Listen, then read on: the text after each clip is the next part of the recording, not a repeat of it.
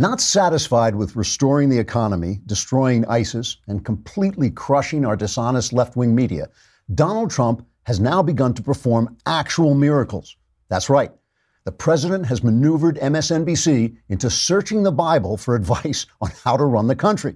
Yes, using his magic power to plunge the left into the darkness of its own mindless rage, Trump somehow induced leftist Muslim reporter Ali Velshi to make the argument that the words of our Lord and Savior Jesus Christ should override American law when it comes to immigration. Sticking with the spirit of what would Jesus do, we actually did dig through the Bible to find passages that lent themselves to the current border practice of separating migrant children from their parents. And I want to begin with Matthew uh, chapter 19, verse 14.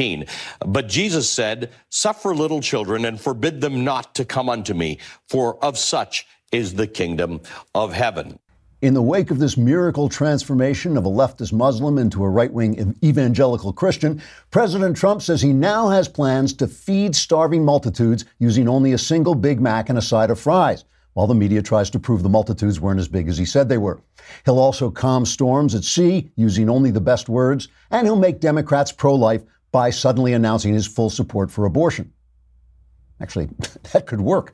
Trump told Fox and Friends, quote, my miracles are the best miracles, and it's not just me saying it. Many, many people have said my miracles are great, unquote.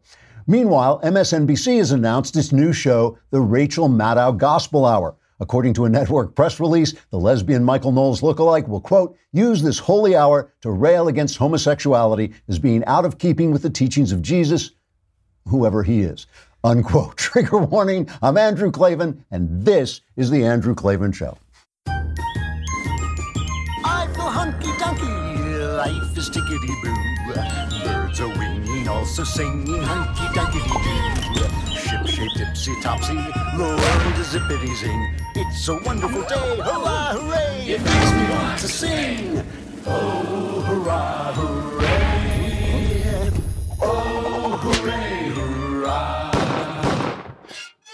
All right, remember it is mailbag day tomorrow, and you know the drill. Go on the uh, dailywire.com, hit the podcast button, hit the Andrew Klavan podcast, hit the mailbag, and ask your question about anything you want. Answers guaranteed correct, will change your life for the better. Yeah.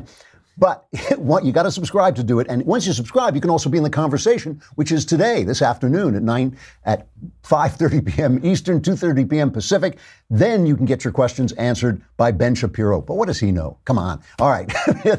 but the better, the good thing is you get to hear your questions asked by the lovely Elisha Krauss. The Q&A will stream live on YouTube and Facebook for everyone to watch, but only subscribers can ask Ben questions at dailywire.com. Check out the pinned comments on this video for more information and join Ben this afternoon in the conversation. Finally, you may ask yourself, how come I'm always so upbeat?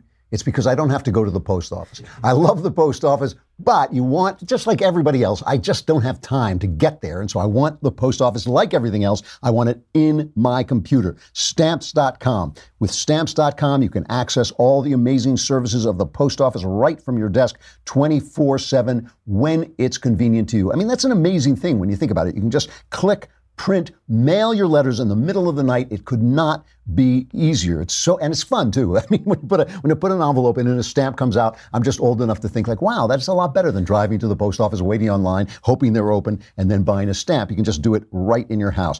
And right now, you can use the code Klavan for this special offer. And I know what you're saying. How do you spell Klavan? K L A V A N. This includes up to $55 free postage, a digital scale, and a four week trial. Don't wait. Go to stamps.com, click on the radio microphone at the top of the homepage, and type in K L A V A N. That's stamps.com and enter Klavan. And please do it so they know you're listening and we'll keep our show on the air.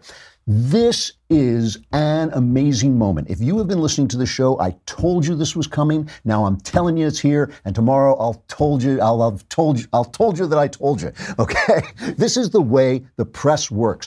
All the fake scandals, all the fake hysteria, all the shouting over things that matter. Oh, Donald Trump pulled the Martin Luther King bust from the White House. Oh, no, he didn't. Never mind. You know, the correction that goes on page 112 after the scandal, so called, goes on page one.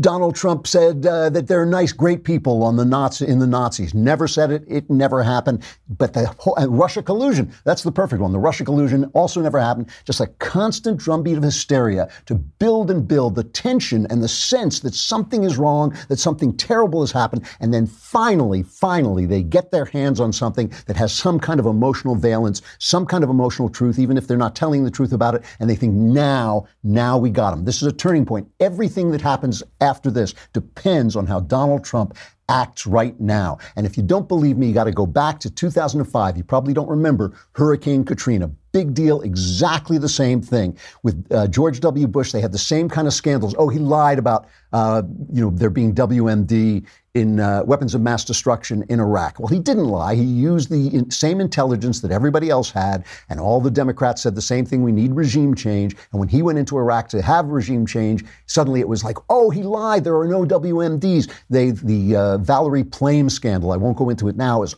utter nonsense, complete nonsense. Had a special prosecutor investigating that. Big deal. It was utter nonsense. But then Hurricane Katrina hit, okay? And let just so you remember, Hurricane Katrina was a disaster in New Orleans and all along that southern coast. New Orleans was run by corrupt Democrats for like a hundred years. Every now and again, a Republican would wander through, but mostly the term for governor and mayor of uh, of New Orleans, governor of Louisiana, and mayor of New Orleans, was a couple of years in office and then a couple of years in prison. It was they were absolutely corrupt, the Democrats, and they would funnel money that any federal money they got, they would spend on their own patronage, and they didn't put it into the levees where a lot of it was supposed to go. The storm hit, the levees broke, the city flooded. It was a disaster. People were, you know, drowning. People were out of uh, homeless. Terrible. Whose fault is this? After hundred years of Democrat governance, George W. Bush's. George W. Bush called the governor of Louisiana and said, You want help with this? And she said, No, no, no, it's fine. And then George W. Bush, everything that happened there was, was the fault of W and the Republicans, and the administration cracked. Here is a montage just to show you how they treated George W. Bush for, I guess he blew too hard and he caused the storm, and then the levees collapsed, which he had nothing to do with. And here's their reporting on it. If the majority of the hardest hit victims of Hurricane Katrina in New Orleans were white people, they would not have gone for days without food and water, forcing many to steal for mere survival. Their bodies would not have been left to float in putrid water. They would have been rescued and relocated a hell of a lot faster than this, period. We've repeatedly given tax cuts to the wealthiest and left our most vulnerable American citizens to basically fend for themselves. And once again, Bush finds the photo op. Some black folks to hug, some white men to bond with. For years, we have cut our taxes, cut our taxes, and let the infrastructure oh. throughout the country go. And this is just the first of a you, number of other crumbling things that are going to happen to us. Here. Did government neglect turn a natural disaster into a human catastrophe? And was it rooted in racism? George Bush doesn't care about black people. The president's image of compassion was shaky to begin with, even though he calls himself a compassionate conservative. Bill Clinton felt your pain. George Bush flew over it. This is inarguably, inarguably a failure of leadership from the top of the federal government. How is this happening in, in the United States? And the other refrain was had this been Nantucket, had this been Boston, Cleveland, Chicago, right. Miami, Los Angeles, how many choppers would have. And the administration cracked. They basically did not come out and defend themselves until until the day Bush left office, when he finally pushed back. When he finally pushed back. Now, Donald Trump is enforcing the laws at the border and they're calling this what do they call it uh, no tolerance or no uh, what is the word they use? Zero tolerance. zero tolerance policy. Zero tolerance policy is enforcing the law. It has nothing to do with zero tolerance. It has nothing to do with zero. It has nothing to do with tolerance. It is just the rule of law. They are just enforcing the law. And we've got these people coming over. They use children to get through. Some of them uh, are real families, and it is tragic. I'm not. We're not uh, throwing these children under the bus here. That's not the point. I'm just saying that all we're doing is enforcing the law at the border. Listen to the way they have picked up on this because they think they've got the, their Katrina moment going. Well, the images suggest those of concentration camps, families being cut apart. I know children are being marched away to showers. I know they're being marched away to showers uh, or they're uh, being told they are, just like the Nazis had, had, had said that they were taking people oh. to showers and then they never came back. Look, bottom line, Donald Trump increasingly looks like Hitler and Nazi Germany. These look like concentration Dave, camps. it's rewarding it breaking our immigration it is cruel, unusual punishment, John. I said this yesterday, but increasingly, Donald Trump is turning this nation into Nazi Germany and turning these into concentration camps. What's happening is very American in that this is how the country was founded. This is what happened 76 years ago to uh, Japanese Americans in internment camps. Now, look, I, I, I know we're not Nazi Germany, all right? But there is a commonality there. I knew it would be controversial, but I felt a warning flare was Obviously, necessary. You're so so concerned about what's going on, yeah. and our all, all of us are so concerned. We see these heartbreaking images, uh, and it's it's so so awful. So this is causing panic on the right, and you see the Wall Street Journal. You know these people who don't understand what's at stake, who don't understand that the playbook. This is not about the children at the border. It's not about the children of the border. We can fix that. That needs to be fixed and we can fix it. It's not about that. It is about undermining the administration. And it's about seizing this moment. This is what everything they've done, all the lies they've told, all the panic they've created, all the disaster scenarios that didn't pan out. This is what they were waiting for. I told you they were going to do this and they're doing it. And we watch the right, Bill O'Reilly today, and, uh, you know, we love Bill O'Reilly. I'm not attacking him personally, but he sends out a tweet. Well, you know, the administration is right to enforce the law, but they can't stand up against these crying children. They'll be destroyed. You know, and the Wall Street Journal is saying, keep saying this new Trump policy. It's not a new Trump policy to separate children from their parents. That's what they want you to think. It's a new Trump policy to enforce the law. They has to, they have to separate the children when they put the uh, when they put the parents in prison, when they incarcerate them, they have to separate the children. That's what they're doing. So they're just following the law. Now let's pause here for a minute to talk about why this matters. Why, you know, we keep using this phrase, the rule of law, and it sounds heartless. It sounds mean. It sounds like I don't care about these children, and I do, and I'll get to that in a minute. Here's why the rule of law matters. This is a cell phone. This is a smartphone, okay? I'm holding it up if you're listening. This is a smartphone. It is a tool. It's a tool for doing something. With it, I can get on the internet, I can talk to people, I can do research, I can do anything I want with this amazing instrument. What if Nancy Pelosi came along and said, Oh my God, the children are suffering because Klavan has this phone? Get rid of the phone. We'll still be able to talk to each other. We'll still, you know, it's, it's about heart, it's about feeling, it's about compassion, it's about Jesus. Get rid of the phone and we'll still be able to talk to each other. Well, of course, you know that's nonsense. That's a tool. That's a tool for communicating. Without that tool, I'm just shouting at people, right? Without that tool, I can't get on the internet. The law is a tool in this country for equality and freedom. The law, the rule of law is our tool for equality and freedom. You cannot throw it away and have your equality and your freedom any more than you can throw away that phone and still get online in the palm of your hand, okay? Here's how it works. I, will use LeBron James because I know it drives the left mad whenever I use LeBron James. LeBron James is privileged. He has stuff I don't have. I have exactly the same amount of desire and drive to be a pro basketball player that he does, but he got born with the talent. He got lucky, so he's got millions more dollars than I have. He plays sports, he's famous, he's got all this stuff that I don't have. If LeBron James does something really bad, beats up somebody, say, if I beat up somebody, we go before a judge. The rule of law is supposed to be the same for both of us. That's the way that we are equal. That is the way we are equal, and it's the only way that equality can be preserved. Once you start to say, well, you know, LeBron James, I, I kind of dig him. I watched his games, and Klavan, I don't know who he is, you know, so so let's put Klavan in jail. But you know, I use some heart. Let's have some compassion. Once the rule of law falls apart, we're no longer equal. Now LeBron James's money, his luck, his privilege overrides me and my and my fair treatment. Only by obeying the rule of law do we have equality. What about freedom? Freedom is the same thing, right? You're free if if the law uh, we elect representatives. Our representatives make the law. These guys represent us. That's why they're called representatives. They represent us. So they go and they make the law on our behalf, right? If that law is just thrown aside, is disobeyed by because somebody in at MSNBC thinks it's not nice, then we have lost our power through our representatives. When Barack Obama said, "I am not going to." Uh, I'm not going to support the Defense of Marriage Act. We're simply not going to prosecute people who uh, violate the Defense of Marriage Act. He became king. He's king now. But the laws that my representatives passed don't matter anymore. You don't like the Defense of Marriage Act?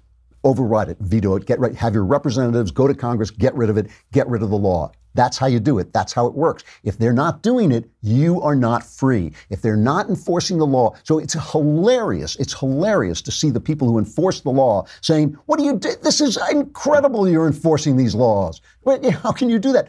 Change the law. It's up to you." So. If you want to see whether these guys are serious, I mean, because they do not want to help these children, they just want this moment. They just want the Hurricane Katrina moment. moment. Ted Cruz came out and he said, You're right. This is terrible here's a law that we can pass. Here's Ted Cruz. All of us who are seeing these images of children being pulled away from, from moms and dads in tears, we're, we're horrified. This has to stop. I am this week introducing legislation, the Protect Kids and Parents Act, that will mandate that kids must stay with their parents, and it will also expedite the proceeding. If they, if the Democrats vote for this, I will eat my shirt, okay?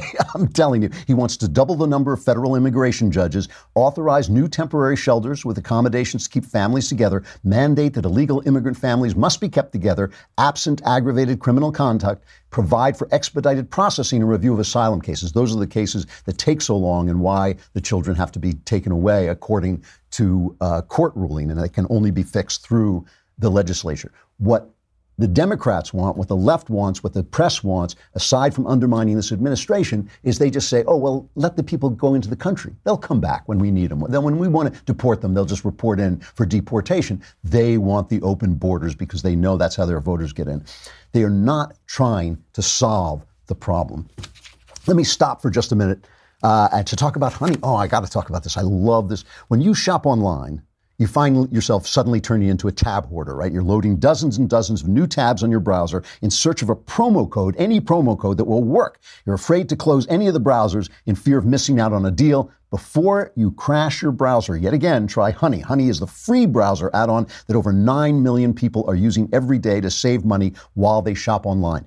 Go and put this thing in. It is so cool. It took me under a minute to get Honey online if you want to see the deals, I've already saved lots of money on Amazon. These things just pop up and they just say, oh, you can save this money. Go on, for my sake, go on Amazon and put in my name and you can get my books and you can see some of them have honey deals. There's no reason not to add honey to your browser. Today, it's free. It takes two clicks to install and will save you tons of money. Get honey for free at joinhoney.com slash Andrew. That's two words, joinhoney.com dot com slash Andrew to start saving with honey today. That's joinhoney.com slash Andrew. It's incredibly cool, so just try it out. You know, when we were doing that Father's Day show uh, with the God King uh, Jeremy Boring and Ben and Knowles, Ben had this moment where he said one of the things he does to keep peace with his wife is when he she starts to talk to him, he, he stops her and he says, Is this one of these things where I just listen to your problems, or is this one of these conversations where I'm supposed to solve your problems? So, so I went home and my wife said to me, I liked what, what Ben said there. I liked that Ben said. And I said, Forget it. Forget it. When you tell me your problems, I am going to solve your problems. I do not have a mode of just listening to your problems. What do you want to do with your problems if not solve them? You want to frame them? You know, I, I, I love women. I do. I love talking to them. I love listening to them. However, just because a person happens to be a woman, that doesn't mean the crazy thing that she's saying isn't crazy. you know, when a woman says to you, I don't want you to solve my problem. I just want you to listen to my problem. If I have the capacity to solve it, I want to solve it. That is what Ted Cruz is doing. And if the Democrats come back and say, oh, no, you know, we don't want to actually solve, pass any laws. We don't want to build a wall. We don't want to defend our borders. We just want to sit here and talk about how you're abusing the children. You will know that this is what I say it is. It is what they are hoping will be a Katrina moment. Now, here is the difference. Trump is standing up to them. And I want to see how long he can do this, despite the you know cries from the right wing press. Oh, they, you'll never withstand this blow. You'll never withstand the emotional thing. What about the children? The children crying and all this stuff. Trump is standing up to him. He made a speech, which I, I got to say, I listen. You know how I feel about Trump. I don't I like a lot of the stuff he's done. I don't always admire him as a person. I admired him yesterday. I really did. Uh, check out cut number six. This is Trump striking back uh, against the Democrats. I'll say it very straight. Immigration is the fault and all of the problems that we're having because we cannot get them to sign legislation. We cannot get them even to the negotiating table. And I say it's very strongly the Democrats' fault. They're obstruction, uh, they're really obstructionist, and they are obstructing. The United States will not be a migrant camp, and it will not be a refugee holding facility. Won't be. You look at what's happening in Europe, you look at what's happening in other places. We can't allow that to happen to the United States, not on my watch. For the rest of the world, you look at everything that's taking place. Pick up your newspapers this morning and you see. We want safety and we want security for our country. If the Democrats would sit down instead of obstructing, we could have something done very quickly. See, you can say that's playing politics, but it's playing politics back. It is fighting back. It is what the Bush administration did not do. Karl Rove has talked about this. Karl Rove, Bush's W's advisor, he said we should have fought back. We didn't realize how much they hated us. We didn't realize they weren't going to give us a fair break. We should have fought back. Trump knows, and he gets it, and it's driving them mad. And I'm, I'm telling you, the situation with the children can be fixed. It won't be fixed because the Democrats do not want it fixed. The press does not want it fixed. This is what they want. What is happening right now is what they want. And, you know, uh, Kirstjen Nielsen, the head of the Department of Homeland Security, who's in charge of this stuff, she came out and made the most rational arguments where she said it's cowardly for the people who pass the laws to tell us not to obey the law. Congress and the courts created this problem, and Congress alone can fix it. Until then, we will enforce every law we have on the books to defend the sovereignty and security of the United States. Those who criticize the enforcement of our laws have offered only one countermeasure open borders, the quick release of all illegal alien families, and the decision not to enforce our laws. This policy would be disastrous. Its prime beneficiaries would be the smuggling organizations themselves and the prime victims would be the children who would be plunged into the smuggling machines and gang recruitment on the trip north.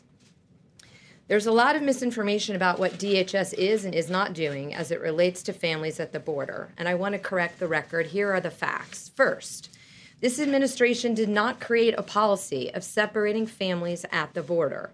We have a statutory responsibility that we take seriously to protect alien children from human smuggling, trafficking, and other criminal actions while enforcing our immigration laws.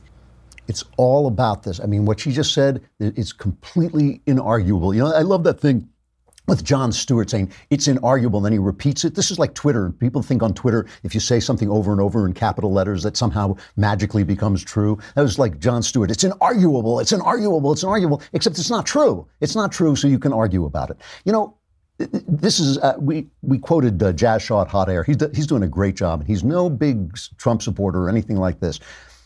The New York Times, a former newspaper, the, one of the other things that they're panicking about, and so, they're panicking about so much at the Trump administration, is uh, Scott Pruitt at the EPA, right? He's dialing back these intrusive, illegal, unconstitutional regulations that the EPA uses to control, like how long you run the water in your bath, basically. They come over and say, oh, that bath is a public waterway, and we're going to, you know, regulate that. That, that was the Obama administration's policy. And Pruitt has been dialing this back and dialing back and holding the EPA accountable. It is a completely unaccountable, lawless organization, and he's holding it back. So they've had one pretend scandal after another with Scott Pruitt. The New York Times runs on the front page for Pruitt aides, the boss's personal life was part of the job. Senior staff mem- members at the Environmental Protection Agency frequently felt pressured by Scott Pruitt to help in personal matters to obtain special favors for his family, according to interviews with four current and former EPA officials. He says at least three EPA staff members were dispatched to help Mr. Pruitt's daughter, McKenna, obtain a summer internship at the White House, the current and former staff members said. That's page one. The next day, page A17, and you know those little correction boxes they have? They have a little correction box. An article on Saturday about senior staff members at the Environmental Protection Agency who said they frequently felt pressured by Scott Pruitt to help in non work matters included an item that erroneously described Mr. Pruitt's use of his position for personal matters. While a Virginia lawmaker, William Howell, said he wrote a letter of recommendation to the University of Virginia Law School on behalf of Mr. Pruitt's daughter, he actually wrote it while Mr. Pruitt was the Attorney General of Oklahoma. this is on page A17. In other words, the entire thing didn't happen. It was a non existent thing. But if they keep hammering him and then put the apology like down on A17 where nobody ever sees it, it creates this. Uh, um, this aura of hysteria, this aura of wrongdoing. And then one day, because we all make mistakes, Pruitt will make a mistake. He will do something that they can nail him on, even if it's unfair. And they'll say, yes, but this is just part of the string of hysteria that we, you know, that we created. This is part of the string of corruption. That's what they're doing to Trump now on the border he should stand tall. He should fight him back. He should, you know, get his people out there. Let you know when when Kirstjen Nielsen was making that speech, when she was talking to the press, somebody, one of the reporters was playing an audio of children crying. I mean, that about says it, doesn't it? If children cry, the rule of law goes out the window. If the rule of law goes out the window, so does your freedom, so does your equality. Trump is doing the right thing. The law should be fixed. Ted Cruz is right. They should fix it so they can have so they can enforce the law and keep families together where possible. That's what they should do. But that's not what the Democrats want. That's not what the press wants. They just want this Katrina moment. All right, we got to say goodbye to Facebook and YouTube, but remember the mailbag is tomorrow. So come to thedailywire.com, subscribe. It's only a lousy 10 bucks a month. Come on, it's ridiculous. You hit the uh, podcast button, hit the Andrew Klavan podcast, hit the mailbag, ask questions about anything you want. I will answer, and those answers are guaranteed correct. I mean, where else? Where else do you get a deal like that? I mean, come on, guaranteed correct. And, you know, for 90 days, but after that, they may not be true. All right, we got, got a really good interview with John Miller coming up. Uh, come on over to thedailywire.com.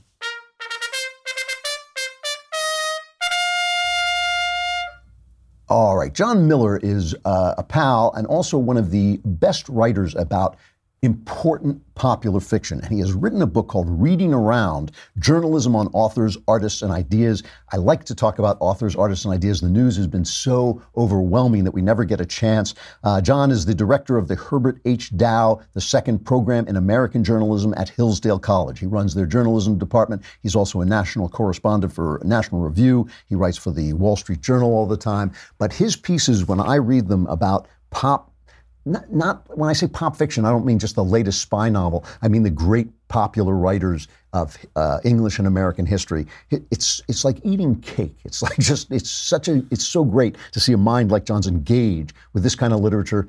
We talk together. Here it is. John, it's great to see you. Thanks for coming on. Thanks for having me, Andrew.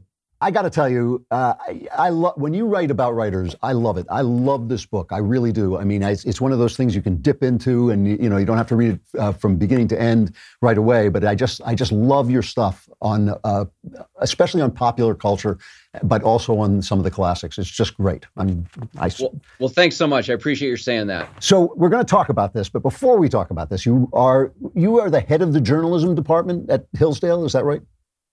Yeah, I run the journalism program at Hillsdale College in Michigan. Okay, so here's here's what I want to ask you. I want to ask you a couple of things. One is Hillsdale College has this wonderful reputation of being kind of different from all the other universities. Does it deserve? I now I know they're your employer, so you can't bite the hand. But what is what is different about Hillsdale? Why is it so uh, admired? Well, first, it's, it's, a small liberal arts college, uh, and you know only, only 1,400 students here, but it's college as it should be unlike a lot of schools that are moving away from a traditional classic curriculum, uh, we ask that of our students. We demand that of them. So, so, they, so they come and they get they get they, they, they get trained in these great works, and uh, they get it from great teachers here. And when, what do you teach in journalism? What's your philosophy that you bring to that? Well, the first the first point is we believe you learn journalism by doing journalism. So we don't teach it that much. But primarily, we get the students to work on the campus newspaper and to work at the campus radio station and to learn how to write, learn how to talk, and and learn how to perform in these in these different kinds of media. That's that's cool. So if you learn journalism by doing journalism, they can't go to CNN, for instance. Exactly. exactly. Although CNN ought to hire my people. Yeah, yeah, they probably would. That would change everything. When you know, I, I hammer the journalists all the time because I really do feel that they are living in a make-believe universe in which they're oppressed, in which they're heroic, and in fact, they're just spewing the Democrat line. I mean, I, I know it's an old song, and the conservatives are always uh, singing it, but am I am I totally wrong about this? You know, I, I say that that journalism has has has has never been better than it is right now, and it's never been worse than it is right now, and it's never been better in the sense that we have so much information available at our fingertips. I remember when I when I got into journalism uh, 25 years ago, if I wanted to, and as a as a young reporter in Washington D.C., if I wanted to know what President Bush said at last week's press conference you know, I couldn't Google it. I had to, you know, call the White House press office and beg them to fax me hmm. a transcript, right? And maybe they would do it and maybe it would come through and maybe the fax machine would actually have paper rolled up in it and all that kind of stuff. Um, you know, but now it's just it's just at our fingertips and it's at the fingertips of everybody. And so our ability to gather information and put it together and assemble it as journalists never has been better. And so I think um, um, I think well, I like to think that it's really helped my work when I write on on on politics and candidates and elections and policies and so on and so forth. Having said all that, you're right. Uh, there's plenty of rotten journalism out there, and sometimes I like to say, you know, we shouldn't we shouldn't let 99% of all journalists give the rest a bad name. Yeah. All right, let's talk about Reading Around, which is a series of uh, books, a series of pieces on uh, authors, artists, and ideas. And of course, one of the things that I love so much about this is, uh, boy, it says, you have a, a, quote here, a blurb says, one of the best literary journalists in the country from the Chronicle of Higher Education. You are, there's no question about this. One of the things I love about it is you you write about you write seriously about genre writers. And as a genre writer and as somebody who takes genre writing seriously, it is wonderful to see that. One of the first pieces I ever read by you that I just thought was utterly great was your piece about H.P. Lovecraft. Explain a little bit for people who don't know who H.P. Lovecraft is. Explain a little bit who he was and why you feel he's an important writer. So he's one of the great horror writers in American literature. If if we think, you know, sometimes Edgar Allan Poe is called the greatest horror writer in American literature, and that's that's that's an okay claim. That's a that's a defensible claim. Um, I kind of prefer Lovecraft and think he's better than Poe, but he's in that tradition of of you know the, the sort of macabre writers who include who include uh, Edgar Allan Poe or Ambrose Bierce and so on. And and and Lovecraft wrote primarily in the 20s and 30s. Uh, he wrote for these pulp magazines that nobody took seriously. He was poorly paid. Uh, and a lot of what he wrote, frankly, is trash. It's not worth reading. Hmm. But when he is good, he is really, really good. And he has a handful of stories, about a dozen. Uh, some of them short stories, some of them almost novella length stories that just um, make my head spin. And when I discovered them as a, as a teenager, um, they just they just made me think longer and deeper and harder about a lot of first things. And so he's a genre writer. He wrote for these trashy pulp magazines, and yet he's dealing with some of the some of the biggest questions out there about you know why are we here? Does the universe care? And so on and so forth. And uh, his answers to those questions are often troubling. And I find myself in adulthood disagreeing with them. And yet he's riveting. Yeah, yeah. No, he's, he's he is a terrific writer, and as you say, at his best, he is really good. You and I share a kind of fascination with uh, actual ghost stories, which is a kind of a very, very. It's kind of like jazz. It's a very limited uh, sphere. You write uh, Mr. Uh, you write about M.R. James in the book, Arthur Machen, two writers I just love. What is it about these stories? I, I cannot stay away from them. I, I, I do not go a year without reading at least one collection of them. What What do you think it is that is so amazingly gripping about them? That's that's a great question, and I, I ask that of myself all the time, and I'm answering it in different ways. You know, Edith Wharton, a great American novelist who wrote her share of ghost stories, talked about the fun of the shutter. You know, the idea that that that that that that a good ghost story can can create a kind of pleasing sensation and uh, uh, I think we can experience that when when when we just enjoy it and and and can scare us, and it's it's paradoxically there there we can take a kind of pleasure in that.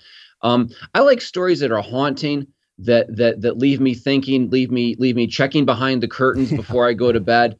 Um, and that's not for everybody, is yeah. it? My wife can't stand it. Um, um, and this this is this is you know not everybody likes a good horror movie. Yeah. Um, um, you know, even even even the good horror movies. There are plenty of bad ones. I mean, not not everybody's into that, but I've always I've always found pleasure in it. And and one of the things that a good ghost story does is that it it it, it attacks some of the materialist assumptions that are out there in our culture all the time right now. It's they're supernatural stories, of course, mm-hmm. they can't be explained through through normal science. And if you're like me and you believe, as you know, the line, the famous line from Hamlet, there, there, there's, there's more, there's more in heaven and earth, Horatio, than is dreamt of in your philosophy. If you believe that that's true, or that maybe it's true, a good ghost story can can can really speak to that. I had a student once who who who who very sweet young lady who said, "Mr. Miller, why do you why do you like ghost stories?" Sort of appalled at at, at the notion. This is a good church going kid, you know. Yeah. She goes to church every Sunday morning and so forth. And I said to her, you know, if if ghosts are real, it means that there's life after death. And that just stopped her in her tracks. And it made her think differently about the whole thing. And yeah. I don't know if ghosts are real. You know, Charles Dickens said, uh, you know, or M.R. James, I think, said, I'm willing to consider the evidence if you present it to me. Yeah. yeah. Um, um, and if, you know, of course, I approach a lot of this stuff with skepticism. But uh, if ghosts are real, it does mean that there is an afterlife. And that has a pleasing possibility to it. I agree that there's something under the chill that is encouraging. I've never had 10 people in a room and asked if anyone has seen a ghost and gotten, and I've always gotten someone who says yes. If you have 10 people in a room, someone has experienced something ghostly. Uh, I never have, but I have. To. Have you read Susan Hill at all? No. She, she, uh, you should try her. She wrote The Woman in Black uh, which has been running in the West End forever, and they made it into a bad movie. But it's uh, her, her ghost stories are absolutely terrific. You, you, write about Frankenstein, but moving on to from ghost stories to the Gothic, you write about Frankenstein and said something really surprising, which was you felt. I mean, obviously, Mary Shelley is always held up by feminists as a great writer. It is a great book, but you actually peg it as an anti-feminist book in some ways. Well, so so Frankenstein, written uh, two centuries ago by Mary Shelley when she was a teenager, for crying out loud, is in some ways the very first work of science fiction. Uh, we sometimes think of it as as a horror novel, and it does have elements of horror, that's for sure. Uh, but but that that's a legacy of of the Universal monster movies from the 1930s more than anything else. Um, but it's it's it's a serious work of fiction that that that that that, that deals with with ethics and our, our responsibility to each other and what it means to be a person and uh, and so on. And yes, she's often put forward by feminists as, as a great feminist hero. And part of that is is the mere accomplishment of of a woman in that world. Uh, writing what she did, and, and it wasn't unheard of. I mean, this is the time of Jane Austen, of course, one of the great geniuses of our language.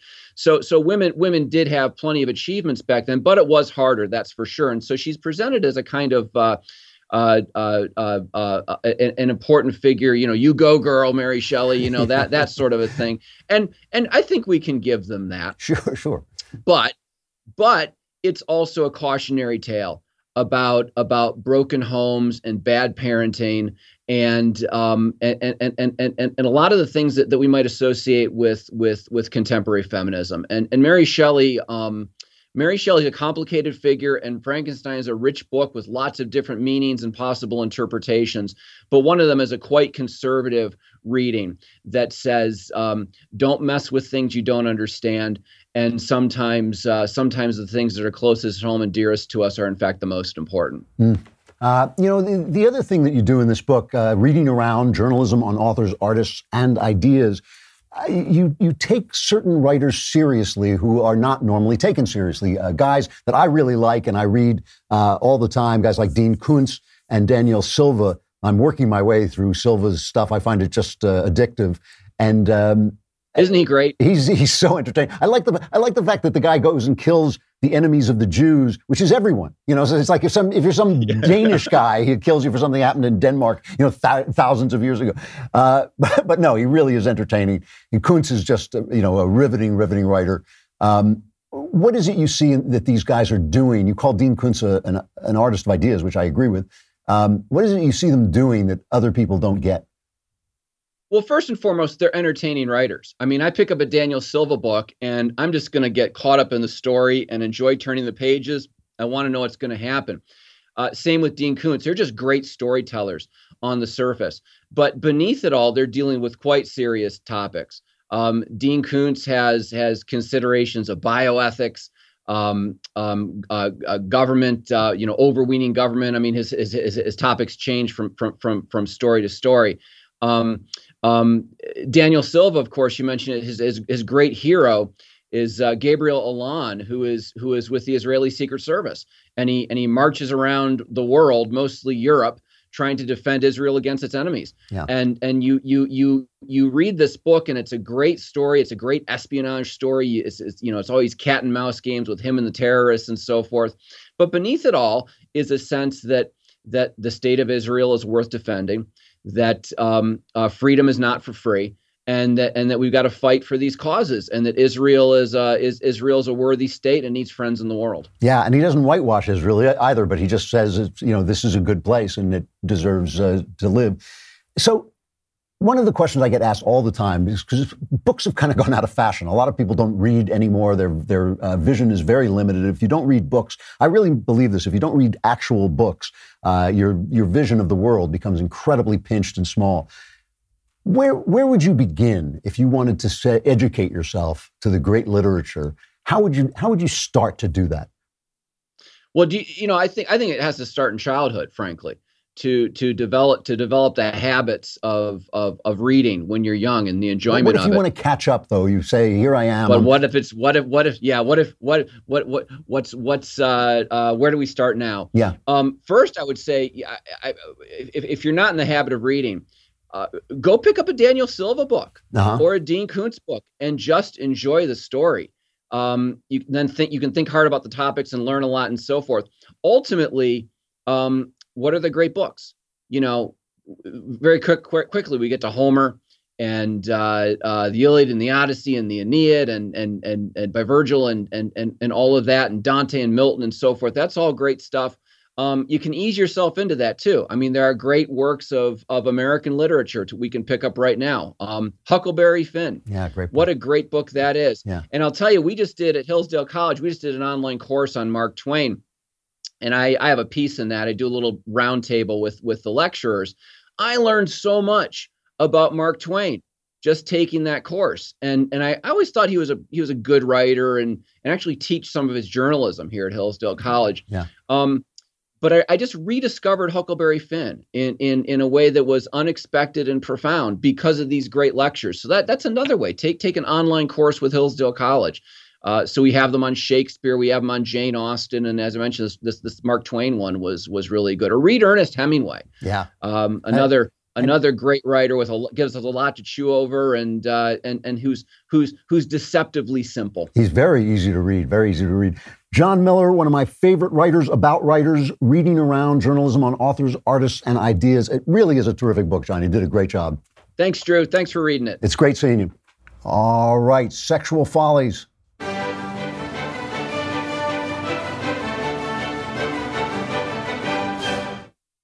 I would like to respond to an op ed uh, that recently ran in the Washington Post. It was called Why Can't We Hate Men? It was by Susanna Danuta Walters, the director of the Women's Gender and Sexuality Studies program at Northeastern University. So basically, she's unemployed. Uh, she's not doing anything. Um, she says, It seems logical to hate men. I can't lie. I've always had a soft spot for the radical feminist smackdown, for naming the problem in no uncertain terms. I've rankled at the but we don't hate men protestations of generations of would be feminists and found the men are not the problem. This system is obfuscation too precious by half.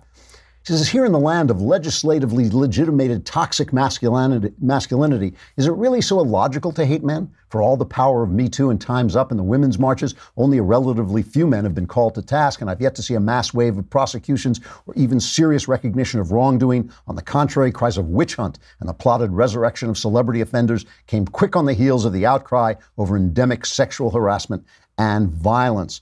Um, So, men, the world has little place for feminist anger. Women are supposed to support, not condemn, offer succor, not dismissal. We're supposed to feel more empathy for your fear of being called a harasser than we are for the women harassed. So, men, if you really are with us and would like us to not hate you for the millennia of woe you have produced and benefited from, start with this. Lean out so we can actually just stand up without being beaten down. Pledge to vote for feminist women only. Don't run for office. Don't be in charge of anything. Step away from the power.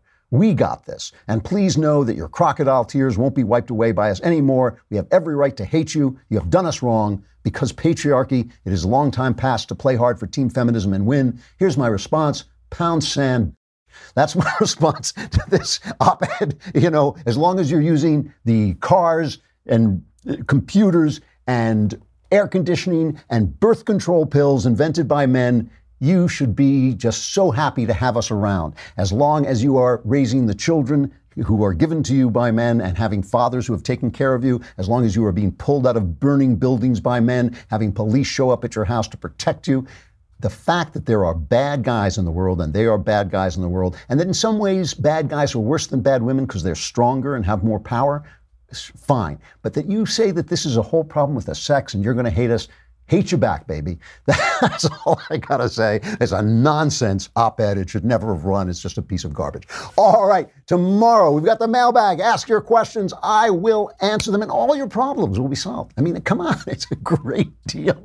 I'm Andrew Klavan. This is The Andrew Klavan Show.